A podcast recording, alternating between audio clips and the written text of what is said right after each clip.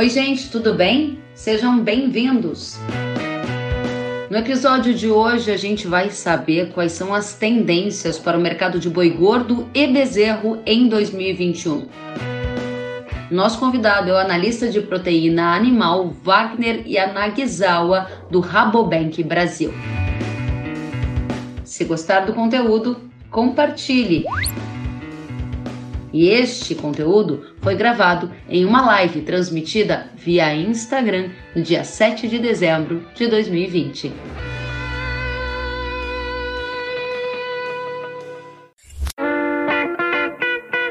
Wagner, boa noite, seja bem-vindo, prazer em te receber. Olá, boa noite, Kellen. Boa noite a todos os amigos que estão nos acompanhando. Muito obrigado pelo convite.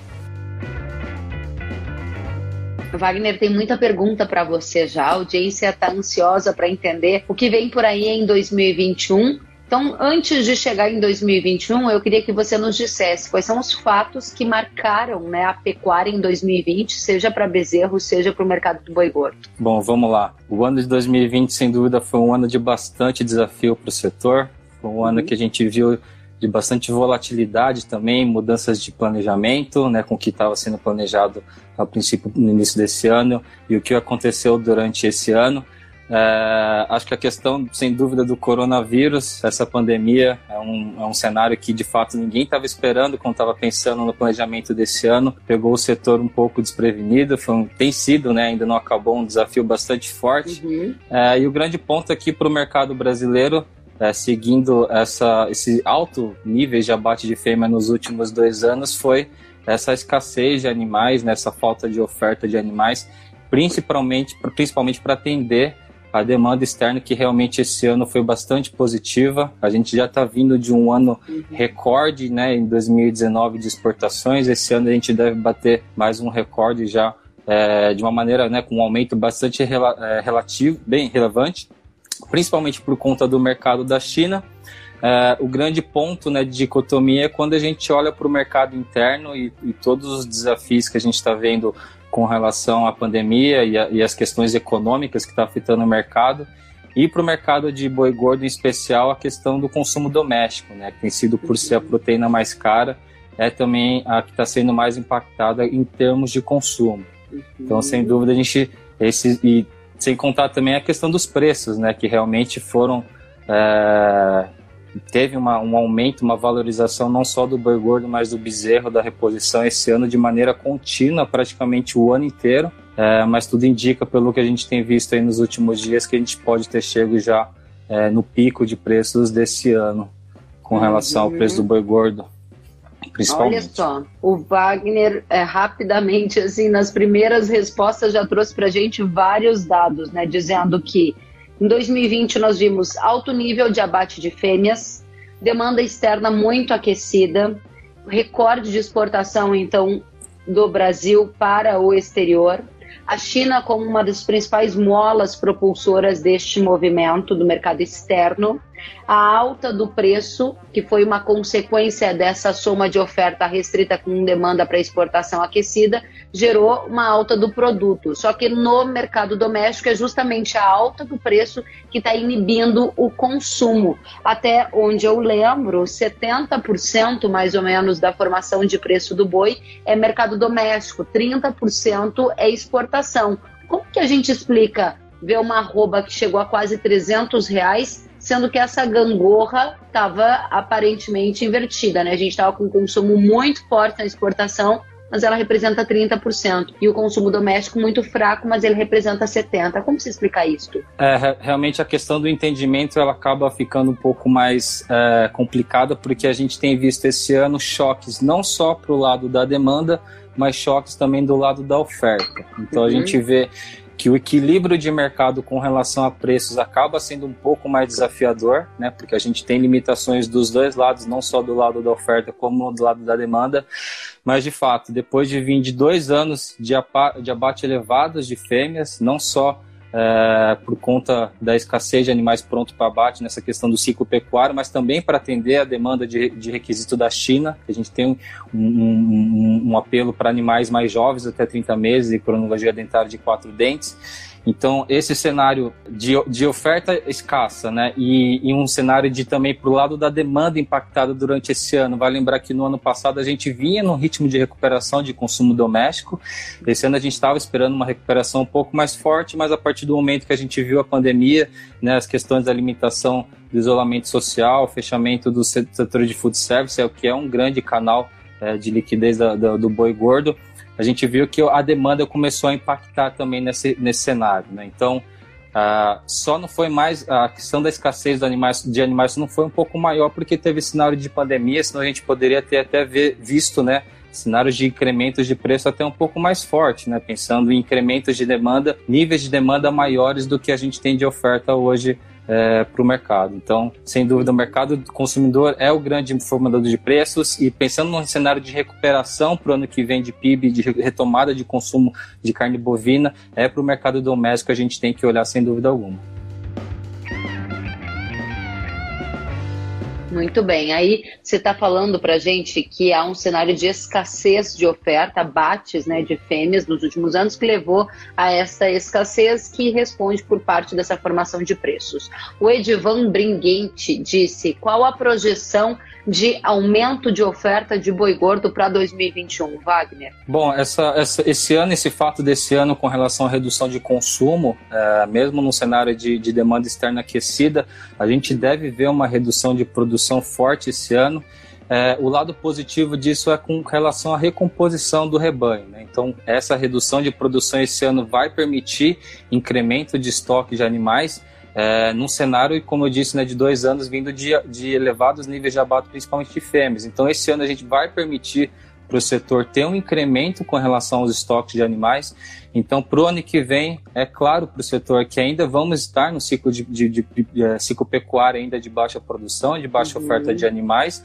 Porém, a gente espera um cenário um pouco mais positivo com relação à oferta de animais, principalmente por conta dos desafios desse ano. Para o ano que vem, então, a gente está pensando em um cenário de, de, de, de, de retomada né, do consumo doméstico, mas também é, vai lembrar que a China deve demandar mais carnes no ano que vem, então a gente espera um aumento de produção do Brasil hoje, com o cenário atual, na casa de 2,5%. O grande ponto né, que a gente tem que ficar atento é a questão, como eu disse inicialmente, da volatilidade. A gente vai, deve ter um ano de 2021 tão desafiador e tão volátil como este ano. Né? A gente já deve ver os primeiros, os primeiros desafios aí no começo do ano de 2021 com relação ao choque de, de demanda. Então, temos que ficar atento porque tem N, N variáveis ainda com relação ao coronavírus, segunda onda, tem a questão da própria China também, que pode impactar em todo esse cenário. Então, tem que ficar atento. O que, o que você está respondendo, então, objetivamente para o Edivan é que a projeção que você faz para a oferta de boi gordo em 2021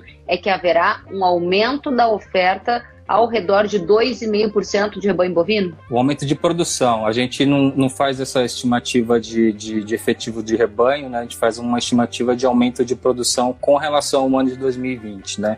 Então, pensando nessa forte queda de produção que a gente deve ter esse ano e considerando um cenário de retomada no ano que vem, principalmente acompanhando é, o incremento, a retomada do PIB, né, que resulta em melhora de poder de compra por parte do consumidor, a gente está esperando uma recuperação da produção e, e, e, consequentemente, do consumo doméstico na casa dos 2,5% para 2021. Importante a gente esclarecer aqui. Então, o Rabobank projeta uma produção maior de 2,5% para a carne bovina em 2021, mas este cenário não vem sozinho, ele vem acompanhado de também uma expectativa de incremento de demanda que vai ser puxada objetivamente por qual fator? Perfeito. Um deles é a questão do, da China, né? Se, se me permitir, é só dando um adendo com relação ao mercado chinês. Uhum. É, este ano, os, os desafios não estão tá restritos só apenas à PSA, com relação à oferta de carnes em geral na China. E a, a, produção de bovinos na China esse ano está tendo uma redução com relação ao ano passado. Os dados que a gente tem do acumulado do, do até o terceiro trimestre desse ano, no, com relação ao mesmo período do ano de 2019, a China está numa queda de 1,7% é, na produção de carne bovina. O grande ponto é que a demanda chinesa para a carne bovina tem, tem se elevado não só por conta de uma mudança no padrão de consumo, por conta dessa escassez de, de carne suína, mas também uh, os incrementos de demanda por parte da população já está correndo aí nos últimos 10, 15 anos, que é essa ascensão das classes econômicas A e B que tem puxado né, esses incrementos de demanda, principalmente no setor de food service, né, que são aqueles as carnes né, que, você, que o consumidor costuma comer. O grande ponto que a gente viu de mudança nesse ano de 2020 com relação ao consumo de carne bovina por parte da população da China é por conta também, lógico, dessa escassez de carne suína. Uma parcela tem migrado para consumo de carne bovina e o grande diferencial, que é o que entra no mercado do Brasil, que a gente está vendo que o chinês também está aprendendo a, a comprar carne bovina, principalmente cortes mais baratos, né, pensando nesses incrementos de preço das três, das três carnes, e aprendendo a fazer carne bovina em casa. Né? Então, isso realmente é um ponto bastante interessante e relevante que traz oportunidades para o Brasil, porque o produto hoje, a carne bovina que a gente oferece para o mercado internacional, é, um, é muito mais uma carne conhecida como carne ingrediente por parte do consumidor uhum. e não aquela carne premium que é o que o, os mercados da Argentina, Austrália, é, Estados Unidos vendem, que é o que vem de carne né, de raças europeias e é aquele steak que a gente costuma comer em, em restaurantes, né? Uhum. Então esse é o grande ponto, até porque a carne chinesa, é, o, o, consumidor chinês é, é, é 18% é da população mundial, então nesse sentido abre uma oportunidade muito grande com relação à demanda do Brasil Vai lembrar que a China tem 1,4, 1,5 bilhões de habitantes, então se cada chinês aumentar o consumo no ano inteiro, né, em um, um quilo, a gente praticamente é o que a gente exportou no ano passado inteiro. A gente exportou 1,8 milhões de toneladas. Então, realmente é um potencial de incremento de demanda muito forte e que a gente deve continuar tendo oportunidades é, para atender esse mercado da China. Super relevante para quem está chegando agora. Vou reproduzir parte do que o Yanagisawa trouxe para a gente aqui. A pergunta primeira foi: a gente vai ter um aumento de oferta, um aumento de produção de bovinos no Brasil em 2021? O Wagner respondeu sim, projetamos um incremento de 2,5%.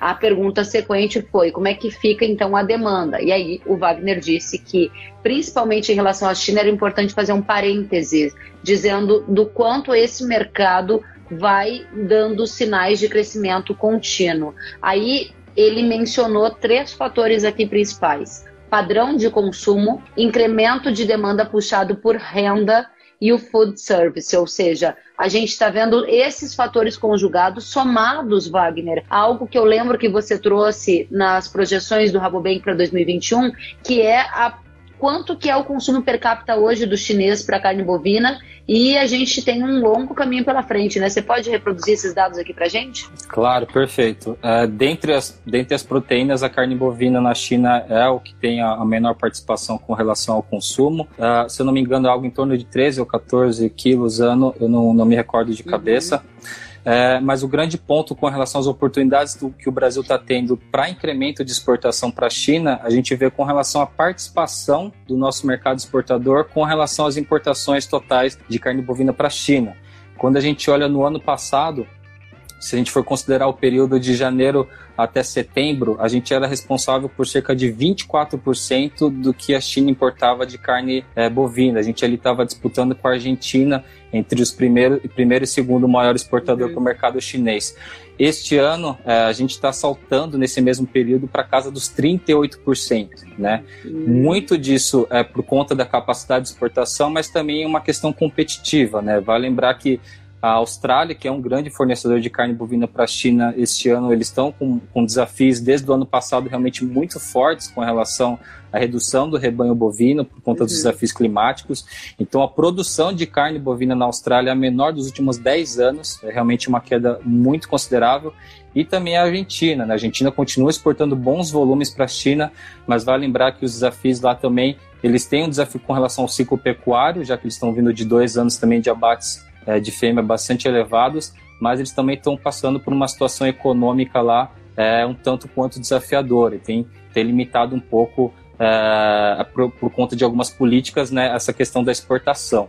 Então uhum. tem uma vantagem competitiva não só por capacidade de exportação, vale lembrar que a questão da desvalorização do real esse ano favoreceu muito né, a competitividade do nosso produto lá fora, junto com a Argentina, as duas carnes mais baratas do mercado internacional mas também a gente tem que levar em consideração que players importantes, que já são historicamente exportadores de carne bovina para a China, também tiveram redução né, das exportações, não só por questões internas. No caso da Austrália, também vale lembrar que a China suspendeu duas plantas também é, de, de, carne bovina, que também, sem dúvida, impacta nesse cenário de limitação é, de oferta para o mercado chinês. E aí que entra o Brasil, e aí que entra todas as oportunidades que a gente está vendo aí, um acréscimo de, com relação ao ano passado de 10% com relação aos volumes exportados, mais um recorde batido. Muito bem, eu tenho pelo menos quatro perguntas da audiência, vou te Perfeito. propor um ping-pong então. O Red Food pergunta: com menores restrições de Covid na China, o food service deve reagir ou até crescer com os chineses aprendendo a comer mais bovinos? Já tem reagido, né? O cenário da China ele já está um pouco mais avançado com relação a esses, esses temas de segunda onda, principalmente. Uhum. É, então, o grande ponto hoje com relação à alimentação do lado do consumidor chinês é com relação aos preços, né? Por conta dessa escassez é, da carne suína, ela acabou puxando para cima todos os preços. Vale lembrar, então, é mais um ponto que eu lembrei, positivo com relação ao consumo de carne bovina é que os incrementos de preço da carne suína, que praticamente dobraram com relação ao mesmo período do ano passado no mercado chinês, ele tornou uh, os níveis de preço da carne suína muito próximo da carne bovina, né? Nos patamares mínimos históricos, essa menor diferença de preços também acaba favorecendo um consumo maior de carne bovina, né? principalmente por conta dessa diferença de preço e por ser uma proteína mais cara. Então, é, é até vi aqui a questão da uma pergunta que está com relação à projeção de vendas para a China para o ano que vem. Então, Exato, com, pergunta do Frederico Alves. Com relação à demanda chinesa, né, já que a gente está falando de China, para o ano que vem a gente espera um incremento de demanda com relação a esse ano. Esse ano a gente está com uma expectativa que a China deve é, importar algo em torno de 2 milhões de toneladas. Para o ano que vem a gente está esperando um acréscimo aí de 100 mil toneladas, chegando então a 2,1 milhões de toneladas. Quando a gente olha aqui para o Brasil, a gente é, tem uma expectativa né, para atender esse incremento de demanda chinesa, algo em torno de 700 a 800 mil toneladas de exportação é, no ano que vem. Deixa eu ver se eu entendi. Em 2020, exportamos, devemos somar 2 milhões. Esse ano, ano vem... a, a importação da China deve somar 2 milhões de toneladas. Então, uhum. para o ano que vem, a demanda da China deve ser um pouco maior ainda para a carne bovina, tendo esse acréscimo em nossa expectativa de 100 mil toneladas. Então, deve resultar um incremento de importação no volume total por parte da China de 2,1 milhões de toneladas. Para o Brasil, a gente projeta aqui de exportação para o ano que vem para o mercado chinês, só para o mercado chinês, uhum. seguindo esse incremento de, de, de, demanda da China, algo em torno de 700 a 800 mil toneladas. 700 a 800 mil. Se confirmada uhum. a sua projeção, será um novo recorde de envio de carne bovina do Brasil para a China em 2021. É isso que vocês projetam? Perfeito, perfeito. Aí o Celso, para fecharmos aqui o parênteses China e depois retomarmos, ele pergunta se o Brasil é a única opção de compra para a China. Você há pouco falou de Argentina, Austrália. Para 2021, você acha que o Brasil deverá ser uma das prioridades na compra da China para carne bovina? Sim, pensando no cenário onde a, a, a Austrália esse ano deve ter uma redução de produção de algo em torno de 13% né? principalmente uhum. por conta da queda do abate de, de, de, reprodutores no ano passado. E para o ano que vem, como o ciclo né, da, de produção do bovinos ele é bem mais estendido com relação a bovinos e aves, então a, o poder de reação realmente é mais limitado. Então, para o ano que vem, para o ano 2021, a gente espera um incremento de em torno de 1% por, por parte da Austrália. Então, realmente é um incremento ainda pequeno, considerando que esse ano é a menor produção dos últimos 10 anos. Então, a Austrália deve continuar ainda limitada com relação à capacidade de oferta para o mercado internacional. Para este ano, a gente está esperando também para o lado da Argentina uma redução de produção na casa de 1,5%, né, principalmente considerando os desafios do mercado doméstico, que também tem uma forte participação é, no consumo com relação à produção, é parecido aqui com o Brasil. Então, os Estados Unidos deve ter um incremento de algo em torno de 1,5%. Então, o grande cenário é que em termos de oferta, a gente deve continuar no cenário estrito, restrito ainda de, de mercado internacional. O grande ponto para o Brasil com relação às exportações é que a gente deve ter é, expectativas né, de, um, de um real mais valorizado no ano que vem. Então, esse cenário ela pode acabar limitando um pouco esse cenário de demanda, mas pensando em capacidade de oferta, é, o Brasil ainda continua bastante competitivo e bastante favorável é, no mercado internacional. Então isso deve se manter para o ano que vem. Muito bem. Aí o Ganacha RS pergunta: o preço do boi chegou ao teto? Então é importante a gente trazer a pergunta, a resposta para ele, Wagner, e também para outros dos nossos espectadores aqui que estão perguntando: preço chegou ao teto? Qual o futuro do preço? A pergunta do Luciano Barbosa. E tem mais uma pergunta aqui, que é a pergunta do Bandeira que diz vai continuar a subir em 2021? São várias questões para saber. De tudo isso que falamos, para onde vão os preços? Bom, essa questão realmente das projeções de preço, é, essa é realmente uma pergunta bastante difícil por conta do número de variáveis que eu comentei uhum. que pode impactar nesse cenário.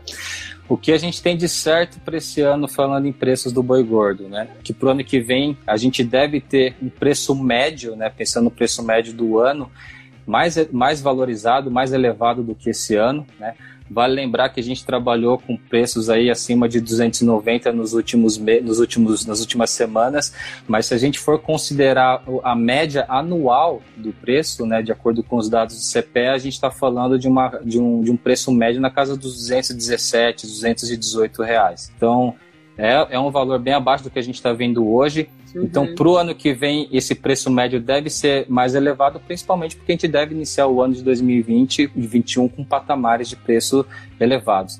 O que é, o que é dá mais confiança para falar que a gente deve ter um preço médio de 2021 é, entre a média do primeiro semestre e a média desse segundo semestre. Deve ficar nesse range aí do, da média do primeiro semestre com a média do segundo semestre devemos ficar aí na casa dos 250, 260 reais. É, é difícil, realmente muito difícil falar no preço, mas uhum. deve ser mais elevado do que o ano de 2020, certamente por conta dos patamares, né, de um pouco abaixo de 220. Com relação aos preços desse ano, né, tudo indica que a gente realmente chegou num, pico de preços. Essa expectativa já estava acompanhando o setor há alguns meses, porque de fato, quando a gente olha os patamares de preços que foram alcançados no final do ano passado e que a gente viu que retraiu o mercado consumidor, a gente tinha bastante receio com relação aos picos de preço desse ano, pensando no cenário onde o poder de compra do consumidor estaria ainda mais fragilizado. Né? O grande ponto que a gente viu que realmente cenário de dicotomia, mercado concentrado e, e as oportunidades de exportação nesse real desvalorizado de, trouxeram incrementos de margem por parte da indústria realmente muito fortes, né? E isso permitiu, então, segurar um pouco mais esse repasse de preço para os outros elos da cadeia e também, consequentemente, os elos do varejo e do atacado também tendo incrementos de venda, principalmente por conta do fechamento temporário do setor de food service, também conseguiram segurar um pouco mais o repasse desse preço. O grande ponto é que chegando agora no final do ano, a gente já tem essa expectativa maior com relação a esse choque de demanda que a gente deve ver no começo do ano que vem, e isso então já estava chegando, né, um forte sinalizador de que esse teto de preço estava chegando e, e, pelo que a gente evita esse, o, o, cenário de desvalorização nos últimos dias é, realmente está trazendo um pouco mais de certeza de que esse boi de 300 reais que a gente estava aí, que uma parte do setor tinha uma expectativa, realmente ficou mais longe e que a gente deve passar por um processo agora mais de equilíbrio de preço nesse, nesse, nesse cenário de pressão, né? Uhum, então você respondeu à nossa audiência dizendo que o pico dos preços já ficaram para trás, você acredita numa estabilização e nesse choque de demanda agora para o início do ano. No entanto, ainda ressalta que o preço médio de 2021 será maior do que 2020. A minha pergunta objetiva é: você mantém essa projeção mesmo com uma tendência observada e dita inclusive por você de dólar mais fraco em relação ao real em 2021? Porque o dólar foi um dos fatores também que elevou a competitividade da carne bovina brasileira, né, Wagner? Perfeito, sem dúvida. Mas se a gente for considerar a questão das, da capacidade de oferta dos nossos players concorrentes, uhum. que a gente atrela esse incremento, porque realmente é, nem se, se quisesse a China conseguiria é, importar volumes maiores da Austrália, por exemplo, por conta dessa, uhum. dessa falta de animais mesmo para abate e todo o esforço que está sendo feito no mercado doméstico para é, recuperação do efetivo do rebanho lá bovino. Muito clara a sua resposta. Wagner, o Duani está perguntando aqui. Além do mercado chinês, quais outros mercados terão tendência de aumento de consumo de carne bovina? Perfeito. Bom, o grande destaque que eu posso dar com relação às oportunidades saindo um pouco do mercado chinês é o mercado do Egito. Né? A gente viu que com relação ao ano passado, o Egito realmente perdeu um share interessante de importação aqui do Brasil, mas basicamente porque o mercado chinês estava ofertando preços maiores, estavam com uma demanda maior e acabou pegando esse share. O grande ponto positivo que a gente vê para o lado da demanda do Egito é que nesse cenário de redução de importação no ano passado na casa aí dos 9%, por parte do Egito, a gente viu no começo desse ano é, um incremento no número de plantas é, certificadas habilitadas para exportação. Então, só de bovinos a gente incrementou o número de plantas esse ano em 15 plantas. Então, basicamente, né, com essa expectativa de aumentar a oferta é, de exportação e que de fato aconteceu. A gente vê que nos, nos meses seguintes houve um incremento de, de importação é, nos níveis médios né, por parte do Egito e isso deve trazer, é, continuar trazendo oportunidades, principalmente pensando no cenário onde a China tem uma projeção aí de ser autossuficiente na, na, na, na produção de proteínas animais, não pensando em curto prazo, mas em, mais em médio e longo prazo. O Egito deve continuar sendo um importante é, importador para o lado do Brasil, e outras oportunidades a gente vê principalmente com relação aos países que hoje são considerados em desenvolvimento e também os países que estão ali no sudoeste da Ásia, que estão passando por desafios fortes também com relação uhum. à PSA é, e gripe aviária, pode trazer oportunidades, né, principalmente pensando numa, numa, numa mudança no padrão de consumo é, e ter oferta de carnes, né, sendo que aves e suínos realmente têm sido mais impactados nessa região por conta dessas questões sanitárias. O Anderson Rezende Oficial pergunta: e em relação aos países na Europa? É, a Europa já é um desafio um pouco maior, principalmente porque eles também, a, indústria doméstica lá está passando por vários desafios com relação ao consumo. Quando a gente olha em tendências de consumo, pensando mais em médio prazo, é, a gente vê que tem uma forte, um, um apelo forte, né, principalmente das novas gerações, é, com relação às questões de sustentabilidade, que isso é o ponto que realmente acaba atingindo o mercado brasileiro, mas também essas questões de proteínas alternativas, né, proteínas de laboratório, é, isso eles são pioneiros realmente nessa questão da demanda. Então a gente está vendo um reajuste também é, com relação ao aparecimento da oferta desses novos produtos, mas também um rearranjo ali de reequilíbrio de oferta e demanda no mercado doméstico, porque tem passado por quedas de consumo aí nesses últimos anos. Muito bem, muito obrigada. Vamos a mais uma pergunta. Rampazzo Júnior quer saber até quando vamos ficar com esses preços históricos? Há risco de uma grande queda? É, grandes quedas de preço realmente, é, bom, vamos quantificar, né? Pensando em grandes quedas, pensando em patamares de preço que a gente viu no ano passado, começo desse ano, dificilmente a gente deve retomar nesses patamares, né? Se a gente tiver realmente uma pressão muito forte de consumo doméstico, é, a, a, gente tem a atividade da, da pecuária de corte, o produtor tem essa opção de segurar um pouco mais a questão da oferta dos animais, não tem essa questão do abate sanitário como tem aves e suínos. Então a gente tem a opção de tirar um pouco o pé do acelerador e retirar um pouco a oferta para tentar recuperar preços. Essa deve ser a estratégia que, eu, que a gente acredita que deve acontecer no cenário de pressão de preços. Então, principalmente considerando também a questão do custo de produção, que realmente são muito elevados e também seria um limitador com relação a pressões maiores de preço. Mas tem que ficar atento. Essa questão da pressão de preço que a gente deve passar nesse começo de ano, né, um maior reequilíbrio de, de, de preço entre oferta e demanda, vai vai estar tá diretamente atrelado a essa questão é, da reação do poder de compra do consumidor. Então, essa questão do coronavírus é um ponto importante. Se de fato vai ter a prorrogação do auxílio, esse é um ponto que deve impactar positivamente com relação aos níveis de consumo, já que a gente viu que o auxílio emergencial esse ano foi fundamental né, para manter esses patamares mínimos aí de consumo é, do mercado doméstico. É, e também tem outros pontos, né? Tem a questão climática que, de fato, pelo que a gente tem acompanhado, pode, os riscos maiores já ficaram um pouco mais distantes, é, mas que algumas regiões atrasou, tem atrasado um pouco esse, essa expectativa de engorda dos animais a pasto. Então, esses, e principalmente esses pontos aí no começo do ano e também a questão do câmbio, né? Então, a gente tem que ficar bastante atento, é, que pode impactar nesse cenário de retomada de consumo doméstico que a gente está esperando para o ano que vem. Tem muita gente mandando perguntas de bezerro, a gente já vai entrar no tema bezerro. Antes, quero aqui fechar a questão do boi e trazer perguntas muito similares do Gilmar e do Lucas. O Gilmar 973 pergunta: existe possibilidade de faltar carne no Brasil por causa da exportação, por exemplo, da China?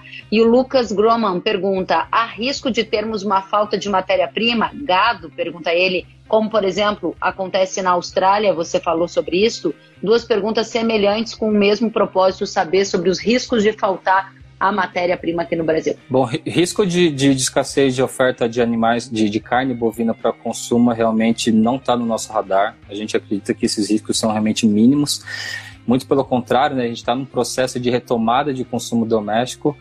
É, e com relação à escassez de, de, de matéria-prima, também eu acredito que não está no nosso radar. Né? A questão da Austrália, ela, ela, os patamares, né, a queda de produção da Austrália, ela foi muito por conta de uma situação climática é, que foi muito difícil de controlar e que tomou realmente proporções muito grandes. Né? Então, teve essa questão da morte de animais por conta dos incêndios e inundações, mas também tiveram uma pressão de abate muito forte por conta das regiões onde estavam chegando essas, essas enfermidades. Então, é um cenário realmente bastante diferente. A nossa questão é mais uma questão de ciclo mesmo pecuário, que isso acontece em, em, em todas, todas as regiões produtoras, passam por essa uhum. questão. É, a gente viu que o ciclo pecuário aqui no Brasil, nos últimos anos, tem durado em torno de 5 a 7 anos. Né?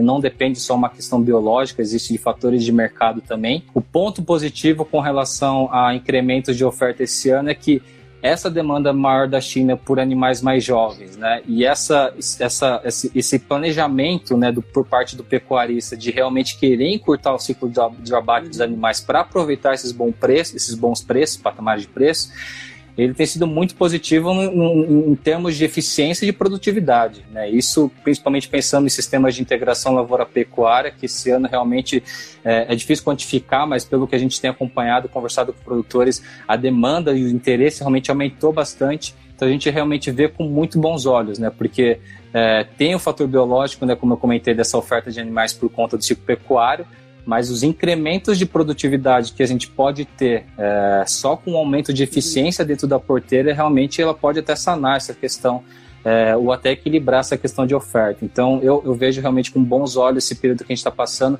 nesse sentido, né, de mudança é, com relação à produção e o interesse também por boa parte dos pecuaristas de querer realmente investir na atividade, pegar uma margem do que ele está conseguindo de incrementos nesse ano para reinvestir na atividade pensando em melhoras de produção e produtividade.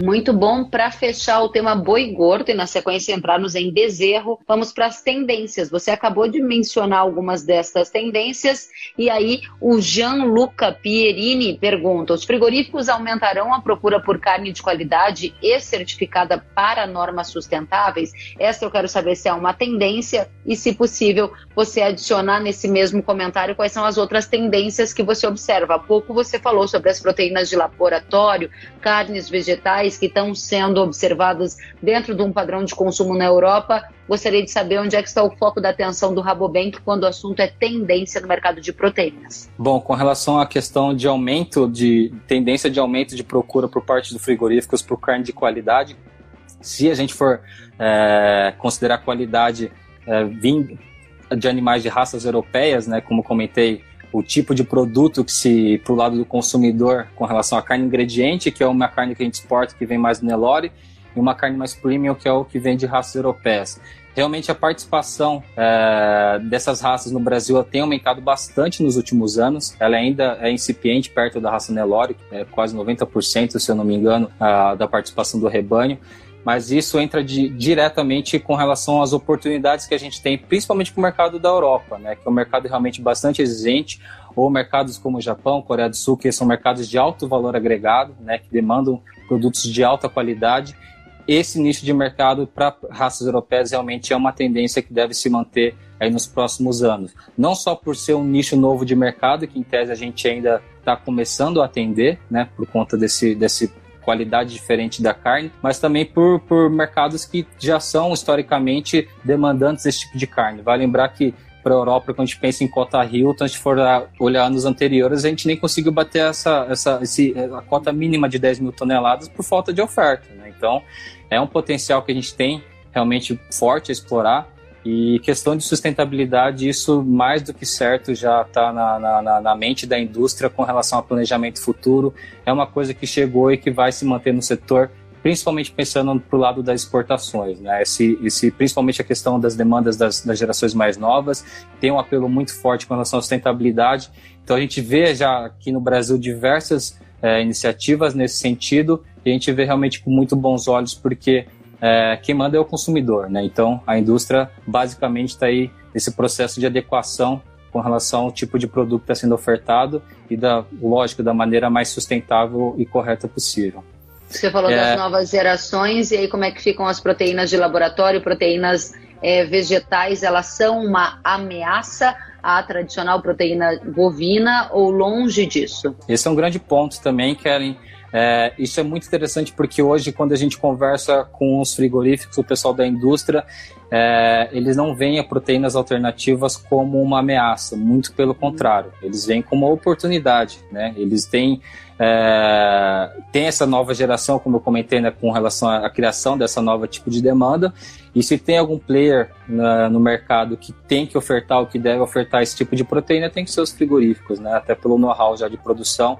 Então aqui no Brasil a gente vê que realmente nesse ano, no ano passado, né, o, o lançamento de novos produtos é, à base de grãos, ele tem sido realmente muito forte.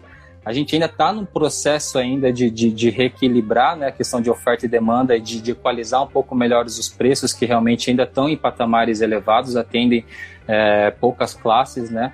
É, mas é uma tendência que deve se, se, permanecer no mercado. E quando a gente olha com relação a tendências, estudos, a gente não tem nenhum estudo ainda nesse sentido, mas alguns estudos que a gente tem visto lá de fora de algumas consultorias, hum. é, eles mostram que não deve ter uma redução na participação na produção de proteínas normais é, para incremento das proteínas alternativas de laboratório no consumo. Muito pelo contrário, né? Nos próximos anos, que a gente pensa mais em médio e longo prazo, esses incrementos de demanda, principalmente pela expectativa de aumento da população mundial, que vão trazer esse incremento uh, de produção dessas carnes. Não que deva, haver, deva acontecer uma redução né, desse, dessa, dessa proteína animal, da tradicional, é, para se ter um incremento da, da, da, do consumo de carnes de proteínas alternativas e carne de laboratório. Interessante que você está me dizendo é que, puxado por renda ou até incremento no número de pessoas ao redor do mundo, há hum, nas consultorias que você consultou até agora uma visão de que a curva é ascendente na demanda para proteínas animais e também nas proteínas vegetais, ou seja, há espaço para crescimento das duas. Interessantíssimo. Perfeito. Wagner, eu vou ter que passar para Bezerro, porque tem muita gente aqui perguntando muitas coisas interessantes e é um prazer também falar sobre o mercado de bezerros, que é um dos temas da nossa audiência. Fechamos Boi Gordo, vamos para Bezerro. Pedro Campanari pergunta: como será a oferta de bezerros para 2021? Bom, então, é, partindo daquele princípio que, essa, que esse ano a gente deve ver uma redução na produção né, total, isso deve permitir incrementos com relação aos estoques de animais. Então, para o ano que vem, a gente deve ter ainda um cenário ainda de ciclo de produção ainda é, de baixa produção, né, de baixa oferta de animais para abate. Porém, com relação a esse ano, a gente vai ter um, deve ter um cenário mais confortável com relação à oferta, né? principalmente porque quem tem cria esse ano, quem faz cria esse ano, está segurando as fêmeas, né, tá valorizando, tá, tá nessa expectativa, né, de produção de bezerro para incrementos também uhum. é, de venda. Uh, o grande ponto, então, é que agora, no começo do ano, a gente tem sazonalmente um incremento né, de demanda para reposição. Então, isso, sem dúvida, uh, também chama, aumenta também as perguntas e as dúvidas com relação a isso. O grande ponto com relação a preços é que o bezerro, se a gente for olhar, analisar a série histórica, ele tem uma forte correlação com os preços do boi gordo. Então, isso é bom ficar ciente, né? Dificilmente a gente deve ter é, fortes mudanças é, em um preço e não no outro, porque existe uma correlação forte. O grande ponto é esse, esse descompasso que a gente está vendo hoje, né, de preços é, de bezerros ainda, ainda em valorização, né, ainda em cenário de valorização, sendo que o preço do boi gordo já está é, num cenário aí de início de desvalorização. Então, uhum. o grande ponto que agora no começo do ano, esse incremento de demanda por parte da reposição, ele deve manter os patamares de preço realmente elevados por parte da, da, da reposição. O grande ponto com relação a margens que tem que ficar atento é o seguinte, o boi que está sendo hoje abatido, né, que está sendo é, comercializado hoje, ele foi comprado com o preço do bezerro de dois anos, dois anos e meio, dois anos e meio atrás, com o preço antigo ainda, né? Então a gente está falando de um bezerro de 900 a mil reais e então o incremento por cabeça nesse animal realmente está sendo muito alto. O grande ponto é que isso está sendo compensado, né? Isso vai ser compensado, é compensado pela questão do ciclo pecuário. Então a gente está num cenário hoje que a reposição está um pouco mais alta, está mais valorizada, e a gente já está vendo um cenário de desvalorização por parte do boi gordo. Então tem que ficar atento. Então essa questão do controle dos custos de produção acaba ficando ainda mais importante, essencial nessa fase agora, porque a gente deve ver uma fase de compensação, né? Desses, do, da, principalmente da reposição por conta do boi gordo que foi abatido hoje em patamares de preços, preços antigos, né? Então, uhum. podemos ver um cenário de pressão de preços durante o ano, sem dúvida alguma, né? Acompanhando esse cenário de pressão do preço do boi gordo, mas realmente é um desconforto hoje no setor por conta aí do mercado do boi gordo, do boi gordo já sinalizando uma desvalorização e o cenário do, do, do, do, do bezerro, no momento, ainda a gente deve ter incrementos de demanda para reposição ainda no cenário de valorização. Aí a pergunta do Monteiro da Vi Pereira é: faltará bezerro em 2021? Acredito que não. Acho que falta de bezerro, eu acredito que não. A gente deve ter um cenário de limitação ainda. É, isso, sem dúvida, deve manter os patamares de preço elevados pela mesma lógica do boi gordo que a gente conversou agora há pouco. Mas eu acredito que falta de animais, é, eu acho que não é o caso.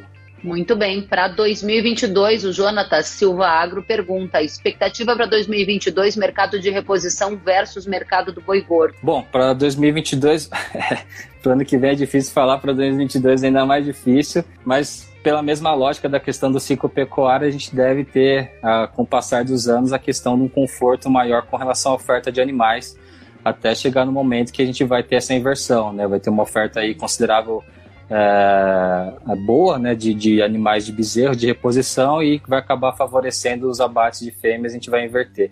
Para o 2022, a certeza que a gente tem agora é que se realmente não tiver nenhum, é, nenhuma intempérie, nenhum, nenhum desafio adicional aí que não está no nosso radar, que a gente deve ter cada vez que o ano passa né, um, um cenário mais confortável com relação à cria e reposição. Muito bem, vamos à pergunta do Edesio Medeiros, Edésio Medeiros, ele pergunta: a reposição vai manter os preços? Sim, sim, sim. Então, patamares elevados de preço devem se manter. A mesma lógica pode ser adotada pensando nessa forte correlação do preço do bezerro com o boi gordo. Então, os níveis de preço ainda é, é muito difícil a gente cravar, né, um preço médio para o ano que vem, mas muito provavelmente deve ficar nesse range aí do entre o preço médio do primeiro semestre e do segundo semestre desse ano sem dúvida alguma. Lógico que a questão da retomada do consumo doméstico, principalmente, esse é, esse é o ponto acho que de maior atenção para o ano que vem, ela vai ditar quais, vai ser os, quais, quais serão os níveis né, que o preço do boi gordo bezerro vai se comportar. Muito bem, mais uma pergunta do Bruno Felipe Martins. Qual é mais lucrativo e de baixo investimento, engordar o boi ou vender bezerros? É, eu tive experiência já com relação ao custo de produção. É, não é uma pergunta tão simples de fazer, é, principalmente porque o, o, quando a gente fala de cria, né, os custos de produção eles são mais elevados do que quando a gente fala de recria e engorda. Né? Então, os custos são mais elevados, depende muito realmente da eficiência da pessoa, não só com relação à qualidade dos animais que ele produz, mas questão de treinamento de mão de obra, investimentos em benfeitorias. Mas a gente tem, claro, que a questão dos custos de produção para cria é um pouco mais elevada, mas também tem margens também é, boas. Em contrapartida, a gente tem um custo menor para reposição, né? Quando a gente fala, é, desculpa, para recria e engorda, mas eles têm um fator de escala também que acaba favorecendo quando a gente fala de margens, né? Vai lembrar que questão para pecuária de corte margem e escala realmente são, são praticamente sinônimos, né? Então, uhum. os grandes produtores e, a, e, os perfis de produtores que a gente tem visto que tem se desenvolvido, tem evoluído na atividade nos últimos anos, são principalmente aqueles produtores que têm conseguido evoluir é, em escala, né? Porque é, querendo ou não, o perfil de produtor que a indústria é, mais procura, porque é o que dá as garantias é, de, de, de, oferta de animais, não só de números, mas também de qualidade. Né? Muito bem. Pergunta do Leonardo Pasquale. Quando vai valer a pena confinar, levando em conta milho e preço do boi gordo? É, para o ano que vem, pelo que a gente tem visto aí nos preços futuros do, do, do milho e, e, e da soja, a gente deve ver um cenário no primeiro semestre ainda de patamares de preços para confinamento ainda elevados, né, principalmente por conta uh, do preço da alimentação e um cenário um pouco mais positivo, né, com preço um pouco mais uh, em patamares menores no segundo semestre. Então a gente deve ver um cenário parecido com esse ano, com intenções de confinamento um pouco maiores uh, no segundo semestre do que o primeiro, principalmente por conta dos patamares de custos, né. Vai lembrar que o produtor tem de pecuária de corte, né, como eu disse anteriormente, tem uma vantagem, né, com relação a aves e suínos, porque ele tem essa opção é, de, de segurar ou não esse estímulo né, de reduzir o ciclo de, de, de, produção, de abate dos animais. Então, se tem que fazer conta, né? Não tem muito o que fazer. Se, se, se o produtor for um produtor que vende animal padrão China, né, que tem esse incremento da bonificação, tem a própria produção de grãos, ele com certeza vai ter um cenário mais atrativo para confinamento do que um produtor que trabalha só com o mercado doméstico e que está exposto aos preços da ração, por exemplo. Né? Então, isso tem que levar em conta, tem que fazer conta, esse, não tem muito, muito segredo. Mas a gente deve ter um cenário parecido esse ano, principalmente por conta dos preços da ração. Né? Muito bem. Wagner Yanagisawa respondeu dezenas de mensagens da nossa audiência, super participativa a nossa audiência. Quero te agradecer demais e abrir o espaço aqui para suas considerações finais, tendências para o mercado de boi e bezerro, o que deve estar na ponta da língua da nossa audiência quando o tema é este. Bom, então, é, 2021 deve ser realmente um ano tão desafiador como, como o ano de 2020. Então, a questão de planejamento realmente é fundamental. Em momentos de volatilidade forte de preço, como a gente tem visto esse ano, é, o que a gente tem comentado não só com clientes, é, é a questão das opções de ferramenta que a gente tem hoje disponíveis no mercado e que podem dar essa garantia para a gente com relação a margens. Né? Então, uhum. a gente tem diversas é, ferramentas derivativas. Lógico que o produtor tem que estar muito bem alinhado com relação aos seus custos de produção, mas o que a gente sempre aconselha é pelo menos garantir uma parte da sua margem, né, um, um custo, uma, uma, rentabilidade mínima, ela é muito positiva em momentos de volatilidade forte esse ano. Então, para quem precisar dessas opções, o Rabobank com certeza está aqui para ofertar essas soluções para o negócio, mas deve ser um ano realmente bastante é, desafiador. Então, o produtor tem que ficar atento ao mercado, tem que ficar atento a todas essas oscilações, principalmente com relação ao coronavírus e cenário de recuperação doméstica no ano que vem, que deve ser o grande é, guiador né, desse, desse cenário de, de recuperação da produção que a gente está é, projetando para o ano que vem, com um olho nos custos de produção que devem ainda se manter elevados, isso sem dúvida alguma, é, mas pensando principalmente com relação aos patamares de preço do boi gordo também deve se manter elevado. Então, questão de custo e eficiência ainda mais importante, né? E vai lembrar que margem não é só é, aumento de receita, margem também é um resultado de pode ser um resultado de redução de custo. Então, melhora de eficiência dentro da porteira esse ano é, e para o ano que vem realmente vão ser fundamentais, porque é, os desafios com certeza vão estar presentes. Muito bacana, tem muita gente mandando aqui positivo, aplaudindo, dizendo que foi muito bom. Quero aqui agradecer demais a você, Wagner e Anagizawa. Parabéns, disse o Edson Benício. Muita gente aqui elogiando o seu trabalho, as suas análises, a sua disponibilidade em responder as perguntas da audiência. Agradeço a você, agradeço ao Rabobank e fica aqui o espaço para que você volte mais vezes. E eu quero te dizer que o Jailson está dizendo excelente live, parabéns. Gilmar está dizendo muito sábio e muito mais gente dizendo para você obrigado. O Jonathan disse sempre relevante, parabéns, Wagner, obrigada pelo apoio e assim por diante. Muitos te cumprimentando. Wagner, ótima semana e volte sempre. Muito obrigado, Kelly. Obrigado a todos que ficaram com a gente até agora. Realmente fico bastante feliz com os comentários e podem contar comigo. Até uma próxima. Até uma próxima.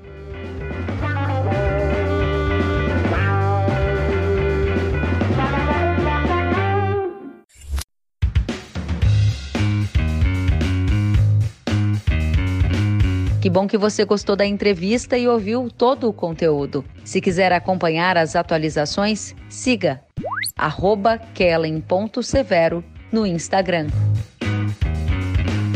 Até a próxima!